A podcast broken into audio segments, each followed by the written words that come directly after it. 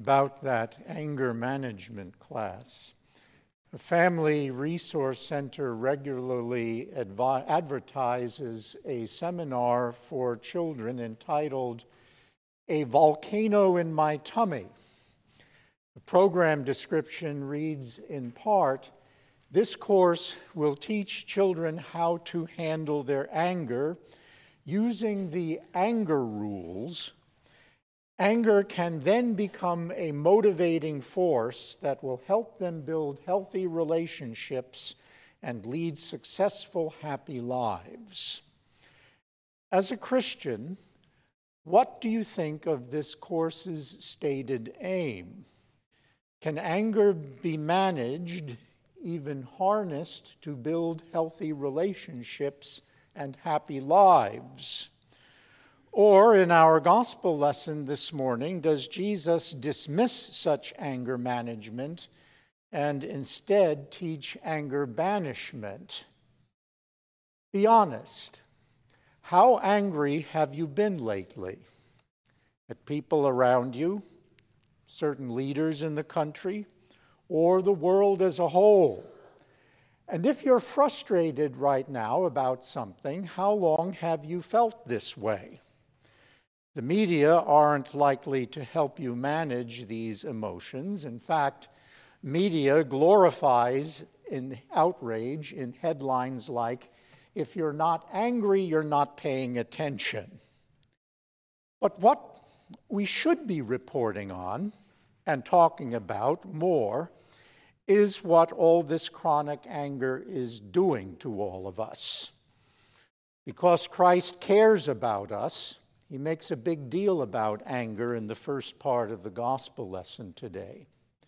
We live in an age of anger. We make cute with angry birds, but wrath threatens to overwhelm us and make us angry people. Doctors from Coral Gables, Florida, compared the efficiency of the heart's pumping action in 18 men with coronary artery disease to nine healthy controls. Each of the study participants underwent a physical stress test riding an exercise bicycle and three mental stress tests doing math problems in their heads, recalling an incident that had made them angry recently, and giving a short speech to defend themselves against a hypothetical charge of shoplifting. And using sophisticated techniques, the doctors took pictures of the subjects' hearts in action during these tests. And for all the subjects, anger reduced the amount of blood that the heart pumped to body tissues more than the other tests. But this was especially true for those who had heart disease. Why anger is so much more potent than fear or mental stress is anybody's guess. We think of anger in terms of red, fire, blazing, flaming, fuming, smoldering, boiling, and even when it's ice cold, it will still burn. It has been called the devil's furnace, and the other sins will fuel it. Envy, with its own eyes fixed on the object of its resentment, seeking vengeance. Greed, if it is checked, will lead to it, but it in its turn will inflame the other sins as well. The angry person is likely to become more proud, more envious, even more slothful, since he spends less time than he should on other things because nursing his anger consumes him. Flames lick and leap anywhere they find something to burn. A fire may smolder for a long time unnoticed, and so anger can burn its way through a whole being into his words and deeds and gestures. And no other of the sins uses all three of these so skillfully or in so deadly a combination. Anger expresses itself in words and gestures of criticism, defensiveness, and contempt you see that in the text today. You fool, or raca, whatever that means. It ultimately reduces to pride through the achievement of sweet revenge. Pastor Dan, Dan Emity's youngest brother worked selling printed checks for bank depositors' use. And some people personalized them by having their own picture printed on them. One man wanted checks printed for the special account he used for alimony and child support payments. You see where this is going. And the picture he ordered was of himself beautifully kissing his new wife. All of this provides the backdrop for Jesus' words. It shows how much they are needed and also why these words need to be so shocking. This man, Jesus, the crowds concluded, spoke as one having authority. The prophet said, Thus says the Lord. The scribe said, So and so used to say. This man, Jesus, said, It was said, but I say. Is this arrogance of an unbelievable sort? Or is it something else, something unique? His authority was self evident in his actions. He pronounced forgiveness to a cripple and then healed the man to show that he could forgive.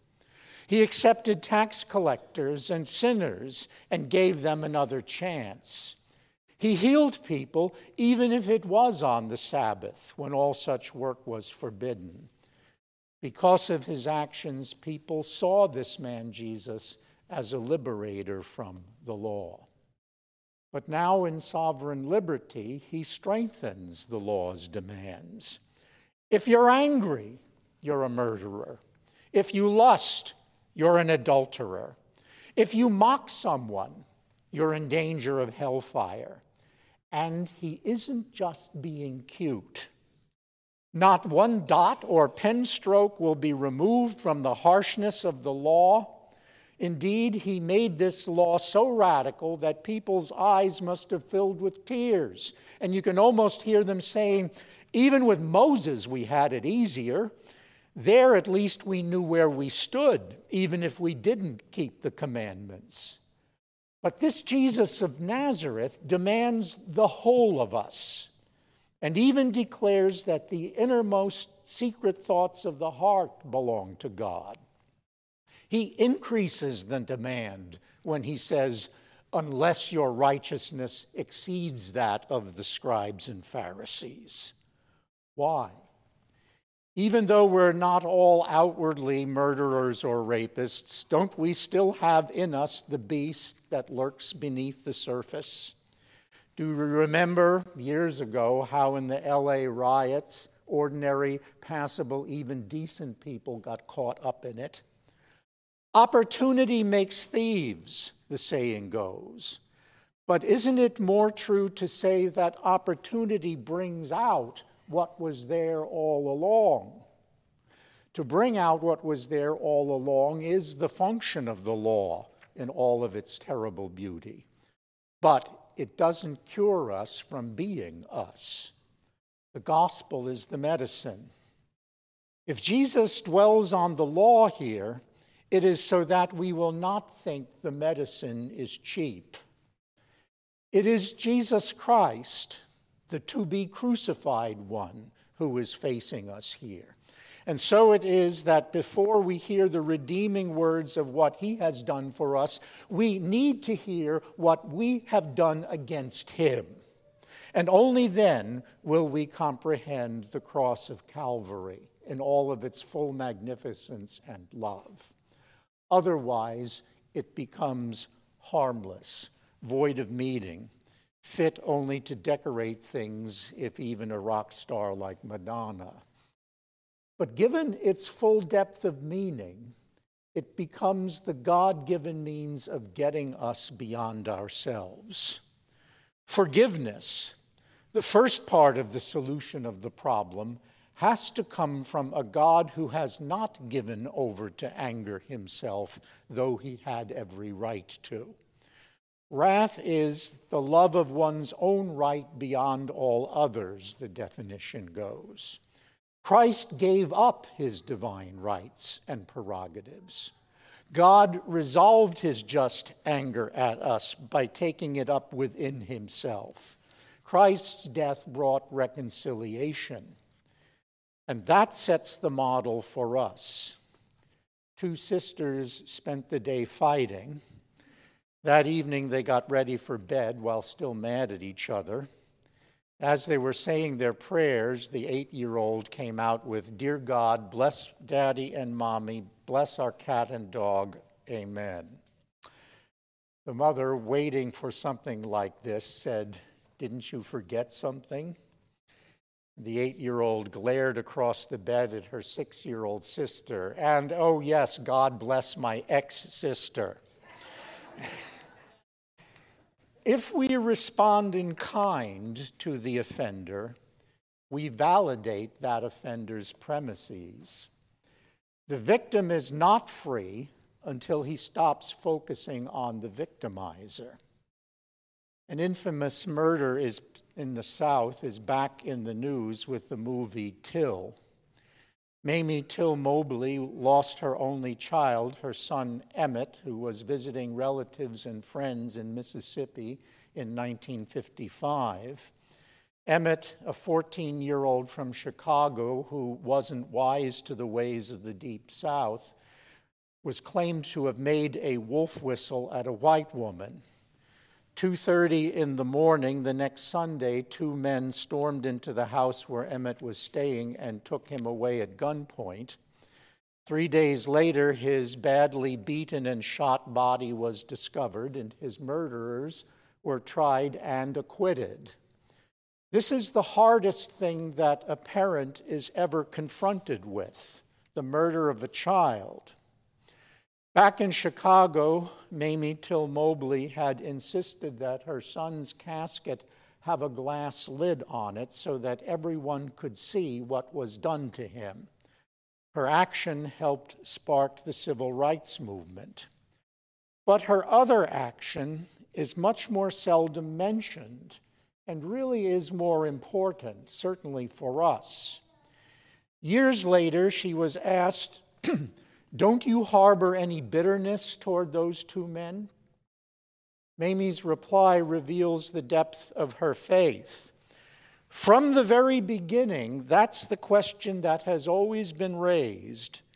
What they had done was not for me to punish, and it was not for me to go around hugging hate to myself because hate would destroy me. It wouldn't hurt them. I did not wish them dead.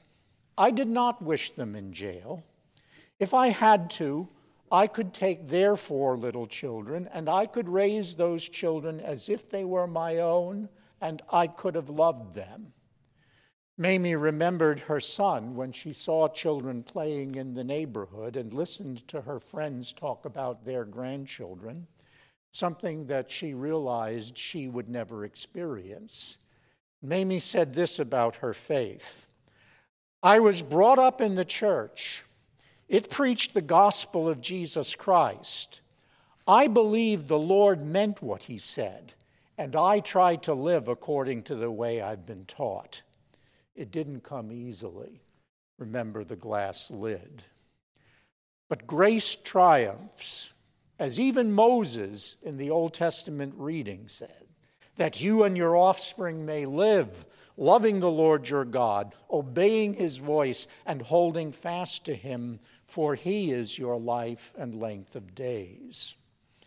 Here's the bottom line Anger and failure to forgive cannot abide in the heart of one who has been and expects to be forgiven by God. Do you get angry with certain people, even label them an idiot, moron, or whatever? To be completely honest, admit your sin before God and reconcile with the other if possible. Leave your gift there before the altar and first go make peace, Jesus says. Ask God to guide you with His Spirit. Ask someone to forgive you.